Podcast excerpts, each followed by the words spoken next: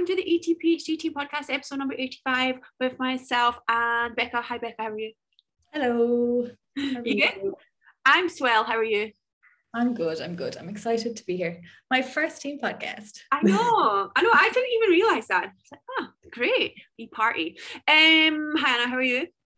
Hello. I am good, thank you. You know, when you're, I'm having one of those days where it, everything's going weirdly to plan. So i'm just waiting. Like you you want to enjoy it but in the back of my head i'm like mm-hmm still might go tits up. You know what i'm going to say? That's what Brene calls foreboding joy right? I know and i'm really trying to be present and enjoy it but that's good embrace it. Although i do look forward to my message later telling me what actually did go wrong because i know yeah.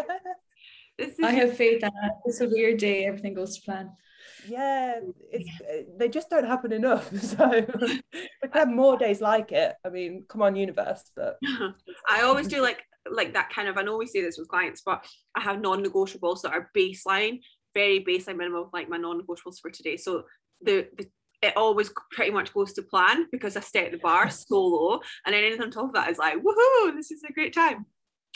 Oh yeah do what I do just set yourself really low standards uh, you'd never know that about me given my history. Um, okay, let's get cracking with the questions. Anna, do you want to go first? Yes, let's start with how to be more mindful and present, not just in eating, but in all occasions. And any tips how to reduce stress levels, even when I don't think I'm actually stressed. I think I think recognizing what mindfulness is. Sometimes we think we're not being mindful because we don't know how to measure it.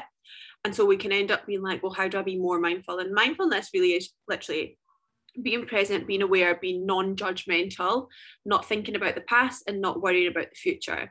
So there's not kind of a sliding scale of that. You're either present in the moment or you're not. And I think the best way to do it, in my opinion, is trying just like set yourself a target each day of just saying for 30 seconds each day i'm going to be i'm going to be actively present. And what that looks like is at that moment you say right i've got 30 seconds i'm just going to do it now. I'm just going to notice how my butt feels on this cushion or how my feet feel on this dirty ground and i'm going to notice what i smell. And kind of just like what the like maybe what the sun or the rain feels like on my skin or wherever you are um that's the best way I think in my opinion to cultivate that because like I know I kind of laugh at like these mindful moments and my friends will say to me all the time they'll be like oh you're just having a mindful moment. I'm like yeah. Because it's I think uh, the more mindful moments that you have and the more regular these things become the easier it is for you to be somewhere and go oh, I'm just going to take this in for a second and have that kind of mindful moment without having to walk yourself through the process. But at least when you're first starting it is kind of like let's walk through the process of each of my senses and like what things feel like on my skin or what I can smell, etc. Yeah, that was a really good explanation of it. And I think, you know, it's interesting saying you're not really sure when you feel stressed. So get familiar with what that feels like for you. So, you know, notice what you're feeling when you are stressed, what sensations in your body and that. Because I think if you're not really familiar with how it feels, it can go on too long until the point where you're overwhelmed and you don't really know how to manage it. So, getting familiar what it feels like, and then at least you've something to work with when it does pop up. Mm. Um, I think not making too much of a big deal out of the whole mindfulness practice. It doesn't need to be like strategic in that step one, I'm going to do X, Y, or Z. Just having something that really works for you and making it a habit so that it's easy to implement into your day rather than something that is complicated and hard to implement for sure. I think as well, uh, if it's not stress, what is it? Stress. So stress, sadness, anxiety, happy. These are like what we would call umbrella terms of emotions. So we can say sometimes that we feel stressed, but actually what we, we feel is maybe um, anxious or we feel nervous or we feel overwhelmed or we feel um, agitated or resentful. There are so many other kind of more granular terms for stressed.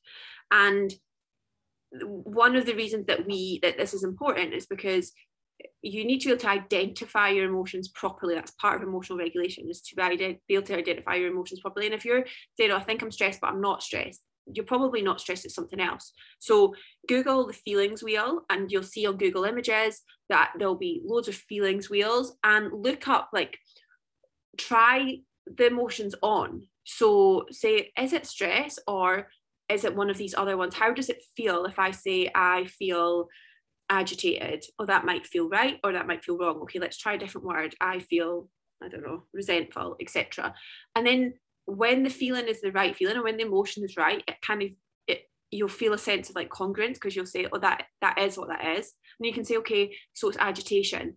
What's a really good way to resolve agitation for me and then think about your strategies for that because if it's not stress it's something else so like like you said becca getting really curious about what it is is so important hmm. I told you about the I think it was introduced to me as the blob people so, uh, someone I know works in schools and its way of helping children identify their feelings. Um, and they like the they are just blobs, but they've all got different expressions, and and the kids pick out which one looks like how they feel. I was like, oh my god, can you imagine if we had that? Oh, like, how emotionally intelligent these kids are going to grow up to be. That's so cool it's oh, maybe maybe that's just where I need to start right now. just that, that, that's how I feel today. it's like giving it a color, isn't it? Like you know, if you can't express how you're feeling, you're thinking of it as a color can be really, I don't know, something to go back to and recognize when you're not sure what you're feeling. Um, I know one time a therapist was like, What does your what emotion? What color is that emotion? Or what's the texture of it? And I was like, Oh my God, this is so strange. But when you actually do it once, you can kind of identify it with a little bit more and it can you can express how you're feeling a bit better if you're stuck for words. Yeah, I like that. I totally like that because some people are much more visual and that yeah. probably works really well for them. Like creative types, I obviously can't relate, but yeah, absolutely that.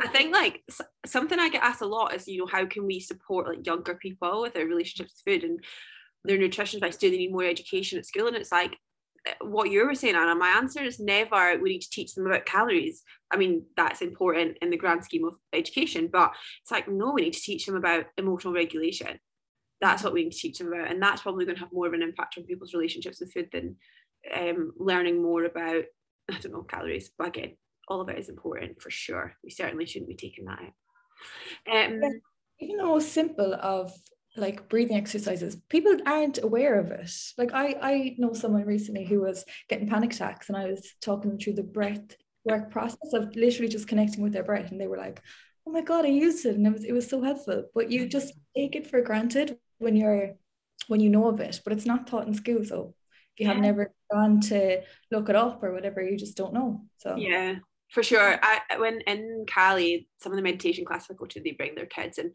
there's so many different ways of doing like breath work with your kids. And I remember speaking to one of my clients about this, and there's like this technique of if you've got like a toddler and you put their favorite toy on their belly and they say like watch your tod watch your toy going up and down?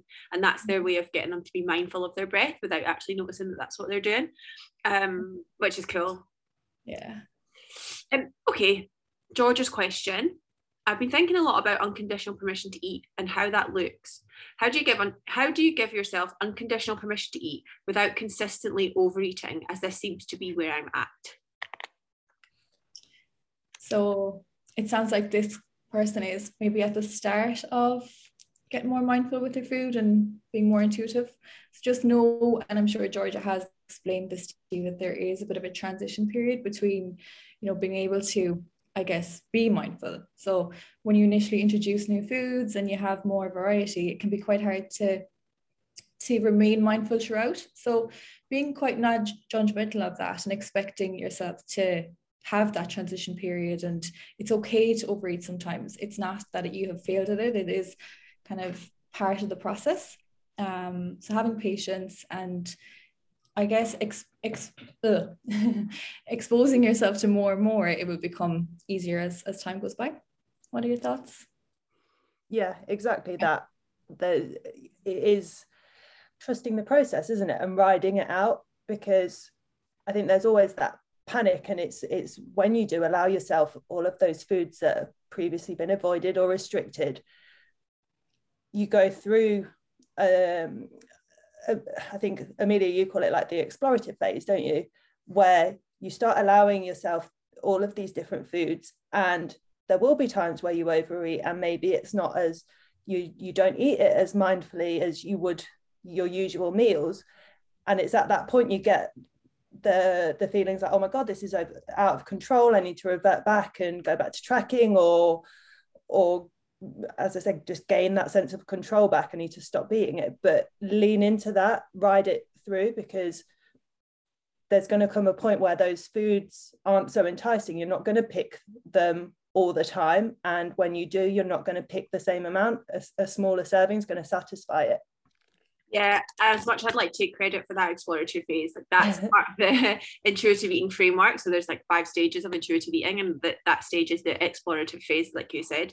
Um, so just to disclaimer that I don't want to steal steal someone's methods. Um, but on the flip side, like if you think about this really, really pragmatically, I remember cream eggs being something one of my clients I spoke to about. So this is why cream eggs always comes to mind for this example. But realistically, you give yourself unconditional permission to eat cream eggs you might on the first day have a pack of six cream eggs. You might on the second day have a pack of four. Then you might have a pack of six. But realistically, in four weeks' time, do you really think that you're genuinely going to enjoy eating six cream eggs every single day? Like logically, you know that that's really, really unlikely to be the case. And the only way to get to that end point is to work your way through and obviously following all the basic things of you know trying to maybe have it with other people. So you have a cream egg when you're out for coffee or you have it after a meal when you're when you're not hungry. All of these logical things that you'll be working through with georgia anyway incorporating them at the same time will definitely help with that yeah. It is such it's so important to actually trust yourself at that time because if you don't trust yourself and the process i guess because if you don't you're never going to expose yourself to it. So it's always going to be a novelty it's always going to be almost a fear that you are going to overeat it when you do have it. Um, and so i think the first couple of times are the hardest when you're like okay i am going to eat this. And I, even if I have another one and another one, at least I have taken that step. And the next time, perhaps I won't be as eager to have the whole packet. I might just be able to have one or two and move on. Mm. Uh, what's it doing and experiencing it until you know until that point it is going to be the unknown, I guess. Yeah. Um, and I always think too, like something I think is always worth considering is are you going to do this for the rest of your life? Are you going to avoid these foods for the rest of your life? Are you going to track your macros for the rest of your life? Like, are you going to diet for the rest of your life? At some point, you're probably going to want to stop all of these things.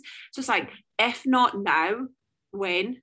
That was definitely, do you know what? I used to, this is embarrassing. When I prepped, I think the first or second time, there was this this HIIT workout on an app that I used to use, and it had the voice of Ar- Arnie on it God, now when? And I'd be doing my head and I'd be like, yeah, because that's where I used to be. And every time that um is it pumping iron or I mean, something? Pump, well, no, well, no, his, his, like there was a DVD came out one of the years that I was on prep, and it was is it Pumping Iron or Generation Iron? I, I, I, don't know, but I used to watch it when I was doing like on the bike. I was like, yes, yes, yeah. Oh god, it's such a cringe. It's horrible.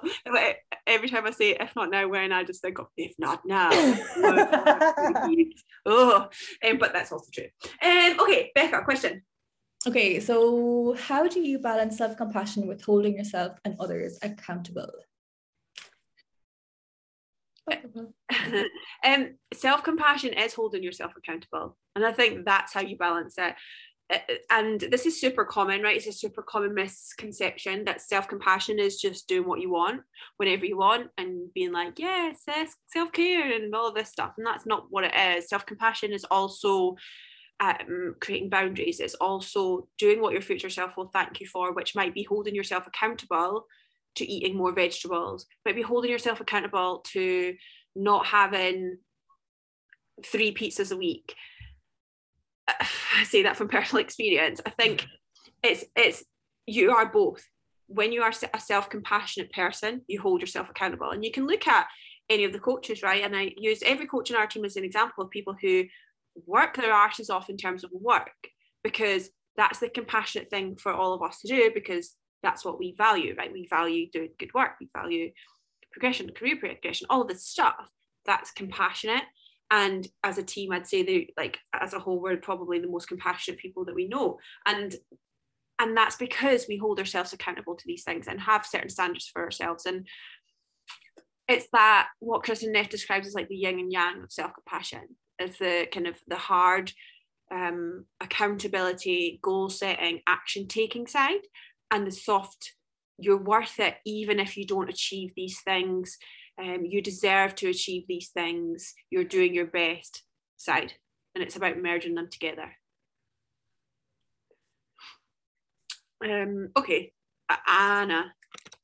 Yes um, i've recently been prescribed hrt patches and tablets um, and also testosterone gel should i be training or eating any differently? So this client is going through menopause. Yeah. Not re- not really. Um, the thing with HRT is that it actually minimizes a lot of the changes that come with menopause, and even with so even with menopause, you don't have to change differently, ch- change differently um, train differently, you might find that your recovery is a little bit lower. So you might have to change your volume of training. Like you might find that you are not sleeping as well. So again, it impacts your recovery or your ability to want to train maybe five days a week. You might want to drop that down and focus on yoga or Pilates or movement in another way. You might also find with menopause that maybe if you have vaginal dryness, some movements are uncomfortable, so you might want to swap them out. But if you are on HRT, a lot of these things are minimized, if not pretty much eradicated. So you don't have to change it in that sense. But I think with any of any hormonal um, challenges or changes, it's mostly about not what the research says, but actually what feels right for you because it feels different for every person. And at the same time as these physical changes that happen in menopause, there are like there are there is the psychological side of it too. And actually excuse me, actually that's the most important thing. Yeah, 100%. Like it's, it go, like Amelia said, it goes back to your specific situation. Are you feeling up to continuing training like you have been? You know, do you have a desire to do something a little bit more low impact for now and maybe go back to the later time? So just give yourself a chance, I think, to adjust as well because, you know, there's obviously lots of changes after happening recently for you. Mm. Um, I'm gonna not ask this question until I've asked the first part of this. Have any of you read the mid read the Midnight Library? No. I had it on audiobook, but you know when you fall asleep and then you wake up and it's carried on reading. Yeah, you didn't really get. So I need to revisit and work out where I fell asleep and then finish it off. Okay. We'll all come to you then, Anna. I will come back to this question then because it's about the Midnight Library and I can just have a chat with her about it because I've read it. um, if you haven't read the Midnight Library, anyone who's listened to this by Matt Haig, I highly, highly recommend it. It's one of the best books I've ever read. One, one of the best fiction books I've ever read, if not the best. Um, okay, I'll ask another question. Lynn's question. I get anxious if I have more than one dinner out a week. I think this is because I have a hard time saying no when surrounded by indulgence. Is this inherently a bad thing, or do I know my limits? I don't know where the truth lies. Okay. So, am I hearing it right? She gets anxious when she has more than one meal out a week. Yeah. Yeah. It sounds like it's ingrained old beliefs and rules that you've set for yourself. Um, so obviously you're going to be doing this work with Lynn, but really challenging those. Like, where are they coming from? Obviously, it's been there for a while. Um, and I think get curious about it. So actually actively go against it. What what are the reasons why you couldn't have two meals out a week? You know, and it probably comes down to you know old beliefs of oh it's going to be too many calories or it's not going to be nutritious enough um so think about what else you're gaining from the meals maybe it's that you get to meet another friend um, you can get that connection and enjoyment and release some stress. Um, so there's more to be gained than just the the nutrients and, and the food side of it. Mm. yeah. And stop thinking of a meal out as being any different to a meal at home. Mm-hmm. a meal is a meal regardless of where you're going to eat it. You were going to eat a meal anyway. This one just happens to be in a restaurant.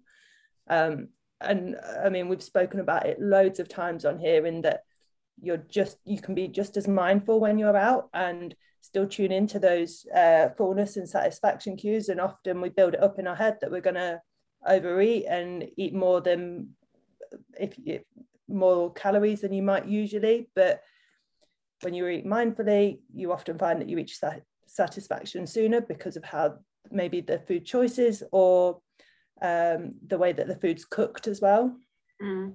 Yeah, and I think to pick up on, you know, I think it's just because I have a hard time saying no when surrounded by indulgence.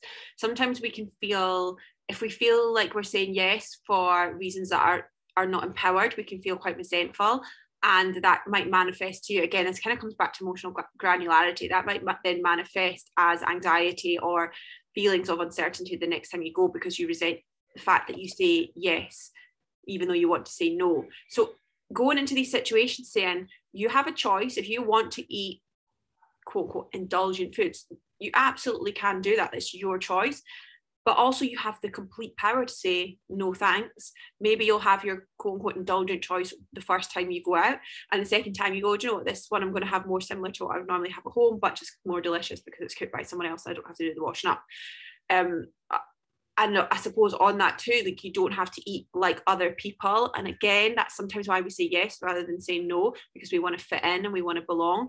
But you just end up feeling again, you just end up feeling resentful because you've not acted in line with what's important to you. And as long as you're acting in line with what you value and what's important to you, and that might be, I don't know who this person is, so it might be fat loss, it might be health, it might be your relationship with food, I don't know. But as long as you're acting in line with that, then that's what's important. And say you're value is health or your relationship with food, going out for a meal twice a week, actually, given that it's a struggle for you, is in line with your values of health and relationship with food. So actually, you're making a really great decision because it's in line with what's important to you. So it's about trying to frame it in terms of what's important to you as opposed to diet culture messaging, which is what you were saying, Becca, is what we often internalize, and that's the we automatically go to that when we have these problems. But actually, coming back to ourselves and thinking this is what is right for me as opposed to this is what generically might look right on paper. Yeah and i think challenge as well eh, the mentality of oh if i'm going out for a meal then i'm going to be off my plan or i'm going to be i guess not on plan. Um it can be part of your day and, and you can still be making your progress and you know living your life and just using it as, as a positive rather than something that oh you have to do you have to go for the meal or that it's interfering with with your progress or your your routine mm. putting a positive spin on it mm. um Becca question okay um so I find it difficult to assert my boundaries. I find it uncomfortable and sometimes worrying I've stepped over the mark with putting myself first. What are your thoughts on this, especially when it comes to dealing with feeling like I've just been selfish? I can relate to this one. um, it, discomfort doesn't mean there's anything wrong. If you're a people pleaser, if you're a people pleaser, you probably are. Most people that work with us are people pleasers, and that manifests in how they choose to eat because they're often are trying to not always, but sometimes we try and change our the way that we eat or we change our bodies for the benefit of other people or society. So a lot of people that we work with are people pleasers.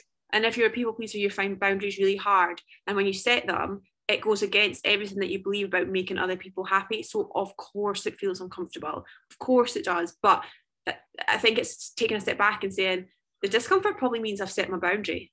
Like that's great. And it's something new it goes against your inherent belief system that you've built for so long and that's a tick box it means you've done it. It, it doesn't i think if you're a kind person and you're doing this out of a place of kindness for either yourself and or other people not or other people yourself and other people then you've not done anything wrong. I think it's just in our nature to feel uncomfortable when we do it. Yeah, especially if this is new and if it's early days and you're you just started setting boundaries, it is going to be uncomfortable, especially so at the start. Um, and like it's it's go back to if you if you really struggle with it, go back to like this is making you be the best best version of you, and that's also going to benefit the rest of the people in your life.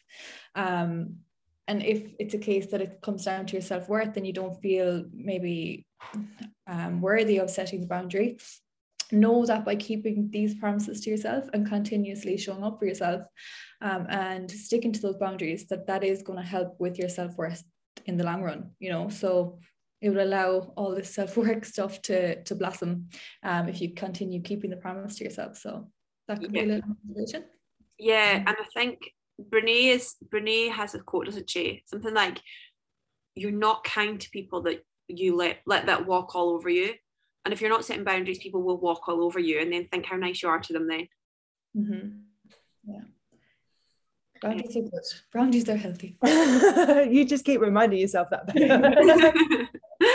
uh, Anna. I recognise that all too that I all too quickly slip into fast forwarding to achieve an end result, not giving the time to those fun- foundational practices that will help me actually achieve it. And surprise, surprise, I find myself making only a little progress. How to endure the patience requ- required rather than succumbing to that default to really crack it. Ooh. Not easy to say when I've got teeth in. there. I'd say if the default is to really crack it, then that's your answer. You're not going to really crack it by jumping ahead to the end game. You're the default to really crack it means that in this occasion you slow down. So I don't know if that is actually what's going on for you, if that's what you're kind of telling yourself is going on for you. Oh, it's and this this is not a critique, it can be a bit of a defense mechanism to say, I just want to achieve. And so this is how I achieve, but actually it's that's not how you achieve in this situation at all. So I would think, are you actually trying to escape the discomfort of what the work actually is to get to the end point? Are you trying to skim over the surface because you're smart and you know that this middle section is the hard part this is where people either push through and make lifelong changes or they quit. And we see this a lot with clients, right? We have clients who range from working with us for three months who don't necessarily want to do the deeper work or don't feel that they're ready to do the deeper work. Of course, there are lots of other reasons why people will be with us for three months, but there are people who are in that situation. And then there are people with who are with us for three years because they've moved all the way through the deep work and they continue to do it and have come out the other side and now they're part of the enjoyment this is like great banter type of situation. And i think i think a lot of the time we just don't it's not a conscious thing but we are trying to avoid what we know comes next. And so we're going let's go skip to the end part. And of course we all want instant gratification. That's our culture. We all want the, the quick fixes and the easy stuff. Like that's totally normal but all the best stuff takes work. All the best stuff takes like consider I nearly used the word grinding and I threw up in my mouth. Um, literally, why did the why did that come up in my head? Um, but the reward that comes from that work is infinitely better. And I, I can almost guarantee this person is a high achiever. I don't know who they are, but they so I'm sure that they will know what high achieving feels like when you achieve it, when you've put that work in for a degree or for whatever it is, and it's exactly the same. That feeling will be infinitely better when you've done like when you've actually gone right i'm going to push through and i'm going to do this really hard stuff to get out to the other side.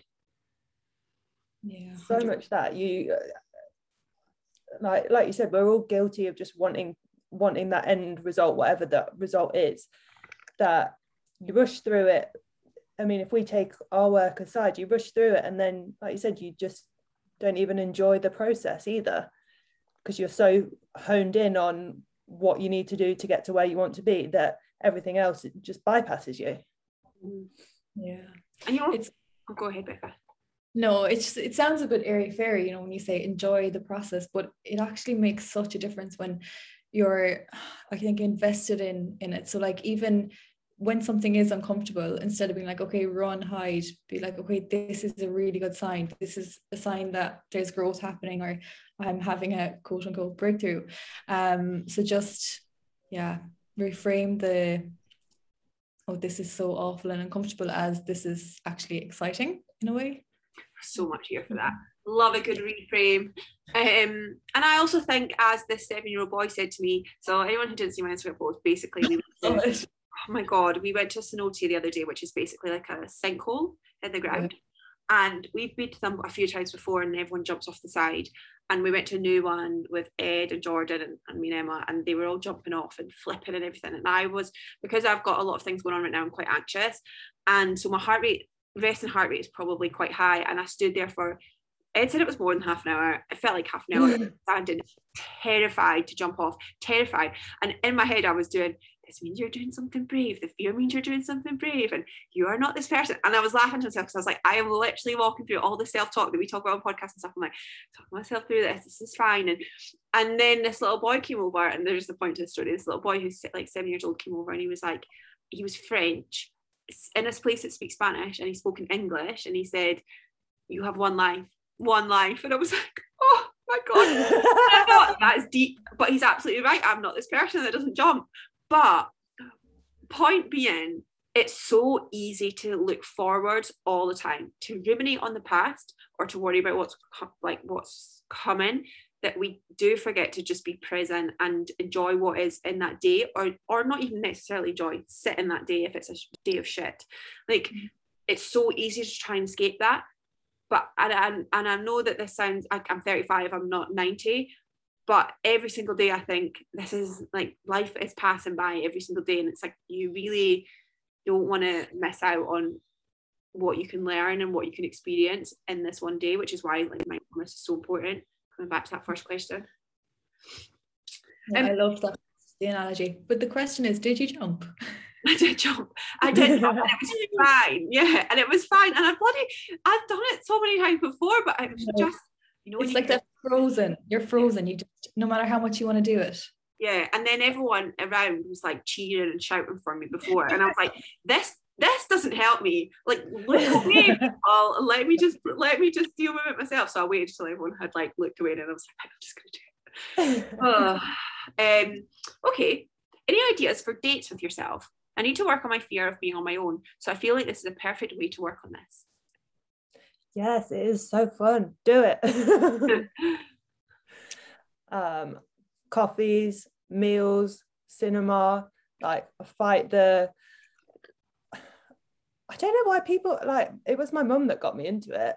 Mum was like, Oh, before I met your dad, I always used to go to the cinema by myself. And it is just such a nice time. Like you can laugh out loud, no one cares. well, I mean, they might, but it's dark, so you can't see. So um, compromise with movies either. You can just go to the one that you actually want to see. Ex- ex- so much that, so much that. But yeah, it's so much fun, and that's when I found like their love for hot yoga.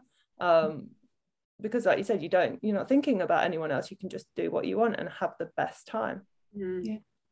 It's literally anything that you would go and do with someone else. You can do it on your own, really. There's not much you can't um, do. So just, yeah, just think outside the box and what do you feel like doing? Go do it and enjoy it.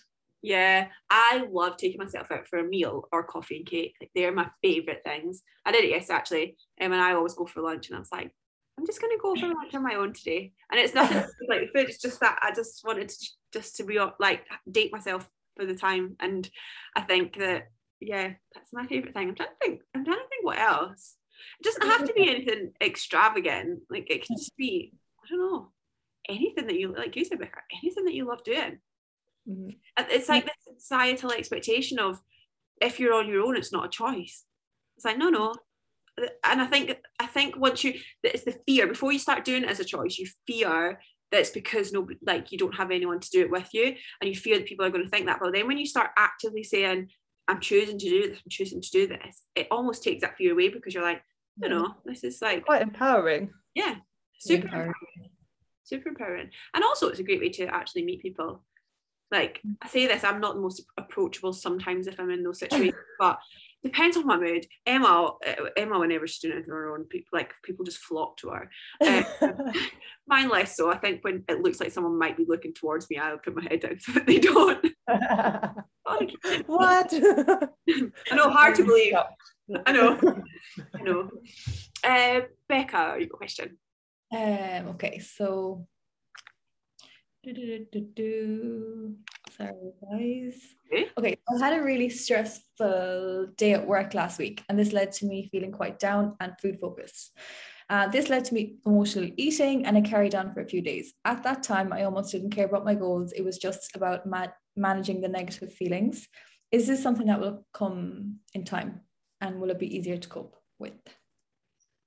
Yeah, absolutely. It will be. It will be easier to cope with, and obviously working with you, Becca, you can help um, emotion regulation and finding different ways, different kind of coping strategies to deal with those feelings that come up.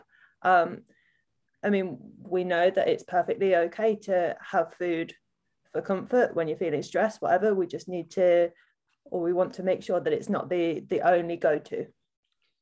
Yeah, and again, this is very much the theme of this podcast. I think is mindfulness, is the ability in those situations to stop be present and just check in with yourself. And in that situation, maybe that wouldn't have changed anything when you emotionally ate that night, but the next day, think about what went on for you the next day. Were you immediately reactive to your situation? Were you kind of just like, well, I've overeaten now, so I'm just going to keep doing it? Or did you say, I'm going to stop?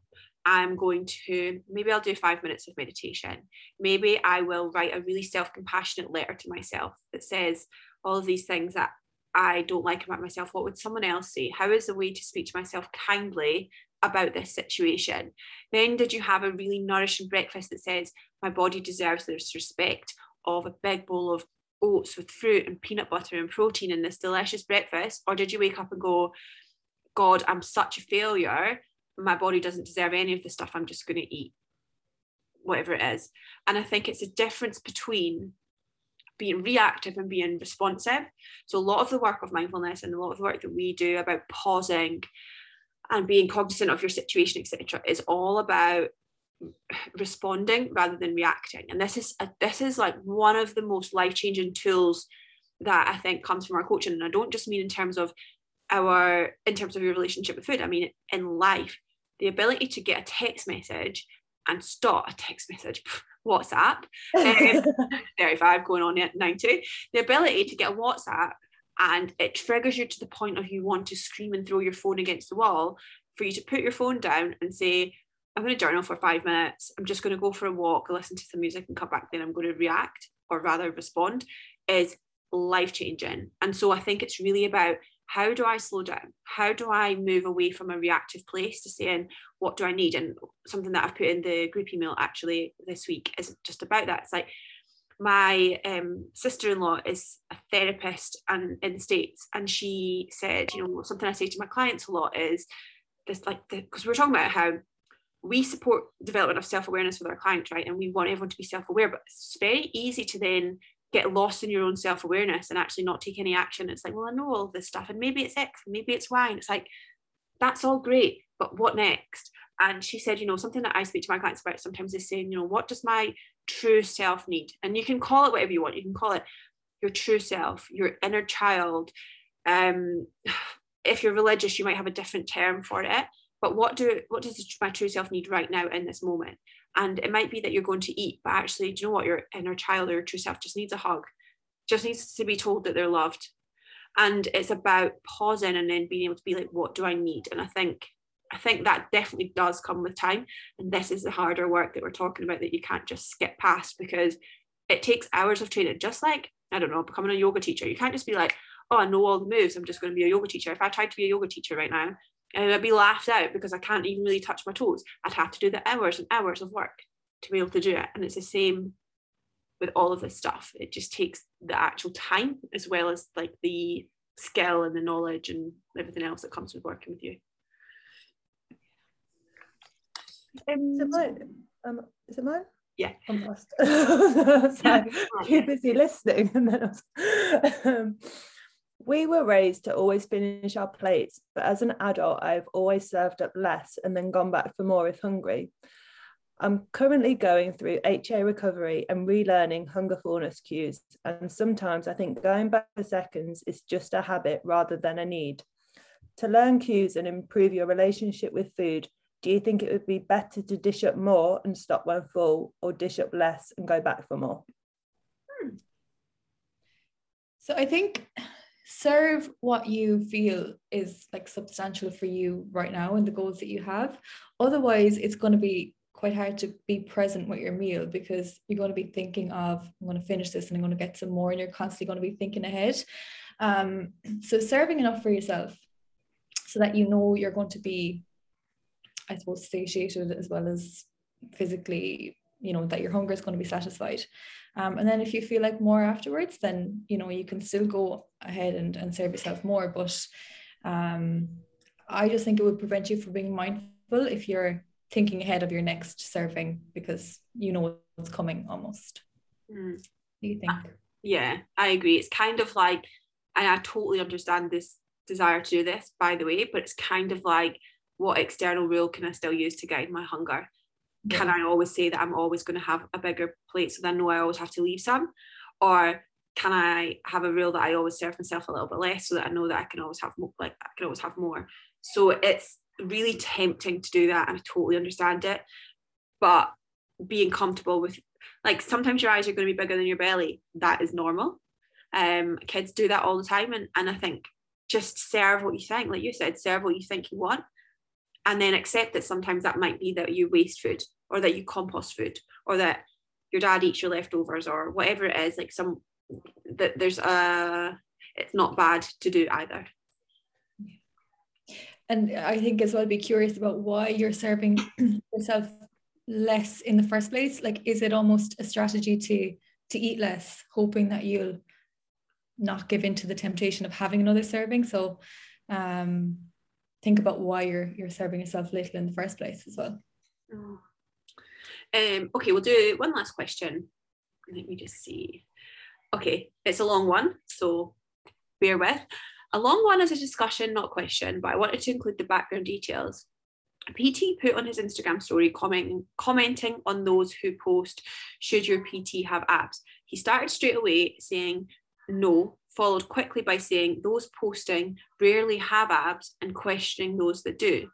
He said they often look normal or not great. He said it shits on the coaches who do hard work on their physique.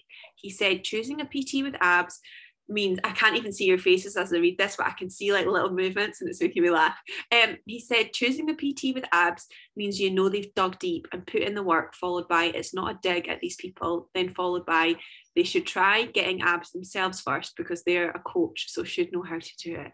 He eventually concluded that yes, you should choose someone who matched who matched what you're looking for and helps with your goals. His final line was about these average coaches posting, so you need abs. He said no, but they clearly work harder than you do, so don't be jealous.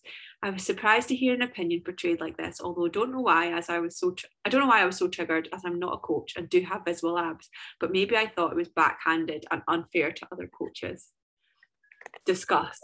Oh God, where did you start? Where did you find these people? Oh, oh God.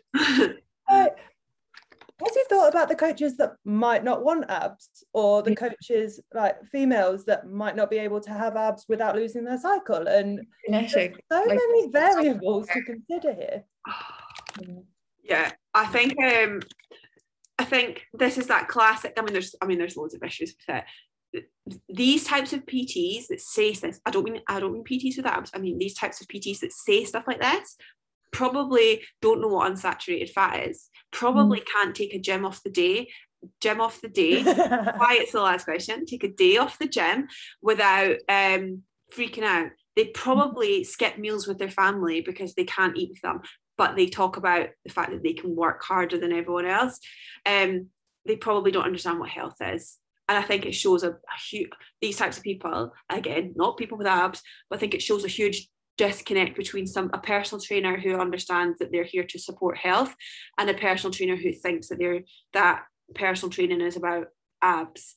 And yeah. it's like this this is what we're trying to move away from right? And i think i often when like uh, you'll be the same when i get questions on instagram i never assume that fat loss is what they're talking about.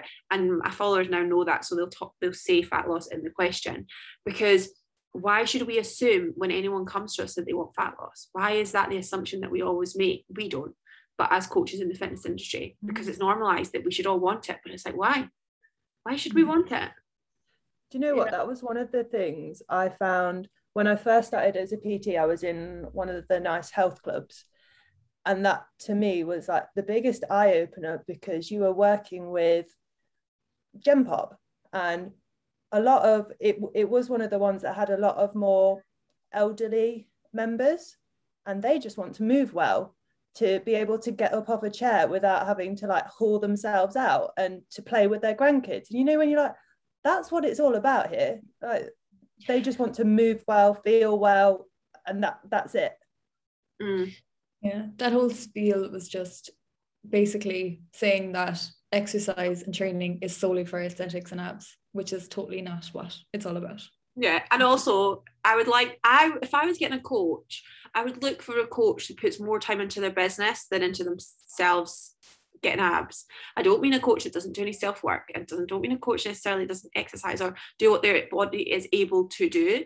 But if I went onto a coach's page and it was like, oh, look at my abs, this shows that I can work hard, this shows that I am inspirational, you should work with me, I'd be like, well, where do you show that you do this amount of work for your clients? Where do you show that your clients are healthy? Where do you show that your clients are happy? Where do you show actually what you're like over Christmas when you've got abs in October? Let me see your picture at Christmas because I guarantee that you're not, you don't have abs and you're in not in a healthy place then. And that's not to shame someone, but it's it just shows a very reductionist view. And we don't see this type of stuff that much anymore because it's not in our echo chamber. But this same per- the same person who I'm working with, she got a target. Oh God, I was t- this is why we talked about this on the live the other day. Me and Emma, she got a targeted ad to her Facebook page that was um, how to get rid of inner thigh fat and vagina fat. Vagina wow. fat. so then we were looking up. So this is where all the labia chat came from because we were like, no, apparently there's adipose tissue in your labia and so that you like that does change. And someone on the IQ commented saying oh well when I was on prep actually I noticed the opposite was true. I was like oh that's interesting. Anyway like th- like we don't see this stuff but that still goes on. People are still being told diet your vagina. Like if you don't like my vagina at all adipose levels then you shouldn't be around my vagina. Oh, oh it's, no, it, maybe I just didn't pay that much attention during prep. I don't know. yeah, I mean, I wasn't going anywhere near there during prep, so I wouldn't have known if it looked any different. you forgot what it looked like. But yeah. you know what I saw recently was, you know, those machines you stand on and vibrate. Oh yeah. I thought they were long gone and dead. No, obviously not. Oh, no, no, no, no. We were when I worked at this we were still yeah. actively encouraged to get people on them to do their stretching and talk about the benefits. And yeah. Oh, oh God. Oh. Fun times. well, on that note, we're going to stop there. Um, thanks for all the questions. We've got plenty of questions still to do. We might actually, I say this quite a lot, but I actually think we might have to do an extra one. Maybe next week we'll do two client ones next week instead um, to get through some questions. So that's awesome. So keep them coming and thank you guys very much. Goodbye. Bye. Bye.